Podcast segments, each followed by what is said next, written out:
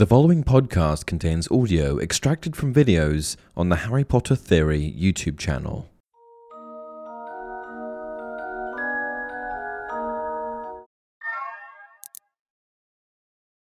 Before we start this video, I just wanted to mention that only 28% of you are subscribed. The channel is and always will be free, but if you enjoy the content and want to help out, please be sure to like and subscribe. Hey everyone, welcome to another installment of Harry Potter Theory. Today, we're going to be discussing Harry and Voldemort's final showdown in the Deathly Hallows Part 2, the day that Lord Voldemort's tyrannical regime finally came to an end. We're also going to be discussing why every time Harry and Voldemort meet and engage in combat, which happens a fair bit, they resort to using the same spells over and over again with Voldemort using Avada Kedavra and Harry using Expelliarmus. We see this in their graveyard duel in the Goblet of Fire. A jet of green light issued from Voldemort's wand just as a jet of red light blasted from Harry's. They met in midair, and suddenly Harry's wand was vibrating as though an electric charge was surging through it. His hand seized up around it. He couldn't have released it if he'd wanted to, and a narrow beam of light connected the two wands neither red nor green, but bright, deep gold. Harry, following the beam with his astonished gaze, saw that Voldemort's long white fingers, too, were gripping a wand that was shaking and vibrating. And we also see this in their final fated duel at the Battle of Hogwarts. The bang was like a cannon blast, and the golden flames that erupted between them at the dead center of the circle they'd been treading marked the point where the spells collided.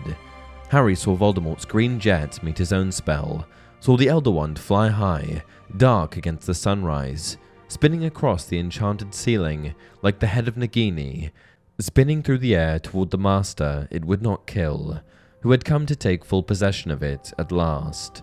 And Harry, with the unerring skill of the Seeker, caught the wand in his free hand as Voldemort fell backward, arms splayed, the slit pupils of his scarlet eyes rolling upward. Tom Riddle hit the floor with a mundane finality, his body feeble and shrunken, the white hands empty, the snake like face vacant and unknowing. Voldemort was dead, killed by his own rebounding curse, and Harry stood with two wands in his hand, staring down at his enemy's shell. My question is this why is it that Harry Potter resorts to Expelliarmus for, seemingly, every circumstance? With the wizarding world at stake, wouldn't it make sense for Harry to use something like the Killing Curse? Why would he rely so heavily on a glorified disarming charm? Wouldn't Harry want to guarantee surety of Voldemort's demise? Yes, Expelliarmus ended up working for Harry, largely, actually exclusively, due to extraneous circumstances, but I can't help but wonder why Harry would opt for a common dueling spell. The first reason that I suspect Harry opted for Expelliarmus is that he is more experienced at casting it than probably every other spell. This, as opposed to Avada Kedavra, which we never actually see Harry use, seems like a more obvious choice. Furthermore, we do have to remember that Avada Kedavra is one of the unforgivable curses, making it less than straightforward to cast. It's repeated time and time again that in order to successfully produce an unforgivable curse, you need to mean it, you have to be able to cast the spell and utter the incantation with conviction. Harry used the Cruciatus Curse, another unforgivable curse, on a few separate occasions with mixed results. The first being when he tried to cast the spell on Bellatrix following the death of Sirius. In this instance, Harry was extremely unsuccessful, not being able to muster the necessary emotions to produce a potent enough torture curse. The second time was when Harry used the spell on Amicus Carrow, this time producing a better result, most likely due to the fact that he was more composed. Regardless of these facts, testing a new, uncharted spell in a high stakes situation like a duel with the Dark Lord seems unwise. Expelliarmus was his specialty, and he knew that it was reliable. It had worked for him perfectly thus far, so why would he even begin to consider using another spell? It worked for him in the graveyard, so why wouldn't he use it again at the Battle of Hogwarts? Harry's reliability surrounding the use of Expelliarmus is even acknowledged by the book as his best chance. Harry heard the high voice shriek as he too yelled his best hope to the heavens, pointing Draco's wand. Avada Kedavra, Expelliarmus. Another reason that Harry would have likely avoided the spell is that he is simply not a killer. No matter what he thinks of someone, even if he is disgusted with them, Harry clearly values life. This is exemplified on a few occasions throughout the books. First with Peter Pettigrew in The Prisoner of Azkaban. No, Harry yelled. He ran forward, placing himself in front of Pettigrew, facing the wands. You can't kill him, he said breathlessly. You can't. Black and Lupin both look staggered. We'll take him up to the castle.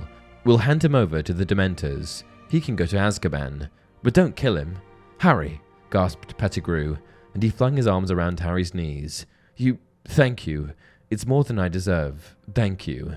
Get off me, Harry spat, throwing Pettigrew's hands off him in disgust.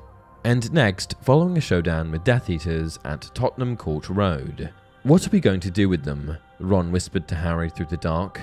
Then, even more quietly, kill them? They'd kill us. They had a good go just now. Hermione shuddered and took a step backward. Harry shook his head. We just need to wipe their memories, said Harry. It's better like that. It'll throw them off the scent. If we killed them, it'd be obvious we were here. Peter Pettigrew, as well as the Death Eaters he encountered at Tottenham Court Road, were some of his worst enemies, serving the very man that threatened everything he loved. If he wasn't going to kill them, he wasn't going to kill anybody. But on the notion of death, I don't believe that simply not wanting to kill Voldemort was the only thing holding him back. I think there were a number of things at play here. Things like mercy, and not wanting to stoop to the level of the man that stood before him. Honing in on the mercy component for just a second, I think it's important to note that Harry is not only merciful in the sense that he tries to spare Voldemort's life, but is also merciful because he offered Voldemort a chance at redemption. In the books, we're taught that an act of great remorse has the capacity to repair a damaged soul, even one split using Horcruxes, and Harry extends this offer to Voldemort towards his final moments. It was Voldemort's last opportunity to repair his broken soul. Yeah, it did, said Harry. You're right, but before you try to kill me, I'd advise you to think about what you've done. Think, and try for some remorse, Riddle. What is this? Of all the things that Harry had said to him, beyond any revelation or taunt, nothing had shocked Voldemort like this. Harry saw his pupils contract to thin slits, saw the skin around his eyes whiten. It's your one last chance, said Harry. It's all we've got left. I've seen what you'll be otherwise. Be a man. Try, try for some remorse. By using a disarming charm, Harry not only verbally offers this chance to Voldemort, but physically offers it as if Voldemort had decided to capitalize on killing Harry in this moment, then it would have backfired on two fronts. One, it would have killed him, and two, it would have ensured that, even in the afterlife, Voldemort's soul remained damaged for all of eternity. Not killing Voldemort would also ensure that Harry, who held very different values in Voldemort, wouldn't stoop to his level. Voldemort killed for fun, he was ruthless, and saw no value in life other than his own. In a weird sort of way, if Harry had tried to enact vicious revenge upon Voldemort, ruthlessly killing him, then he too would have lost. To quote Ovid, the high spirited man may indeed die, but he will not stoop to meanness. Fire, though it may be quenched, will not become cool. We know that Harry ends up becoming an Auror later in life, a career that can test a witch or wizard's character more than anything. One such Auror that Harry looked up to tremendously, and the first Auror he met, was famed dark wizard catcher Alastor Moody, who always tried his best to minimize the amount of death that he caused in his profession. Given that Moody regularly found himself in high stakes environments, I think that it truly speaks to his character that he was able to maintain this stance. Harry discusses and praises Moody in the books. I'll say this for Moody, though, he never killed if he could help it. Always brought people in alive where possible. He was tough, but he never descended to the level of the Death Eaters. As Harry respected Moody to a large degree, then I think it's safe to say that Harry also followed this doctrine of avoiding unnecessary death. One last reason that I suspect Harry avoided Avada Kedavra relates to his history with the spell. This was the spell that put an end to the Potter family, the spell that represented the death and destruction of those that he loved, and the spell that rebounded off of him 17 years prior. Why would Harry Potter want to use the very spell that turned his world upside down? And that's it for this video. Did you ever wonder why Harry was so trigger happy with Expelliarmus? Why he avoided the killing curse? To answer those questions and to give me new video ideas, be sure to leave a comment down below. Until next time, remember, happiness can be found even in the darkest of times, if one only remembers to turn on the light.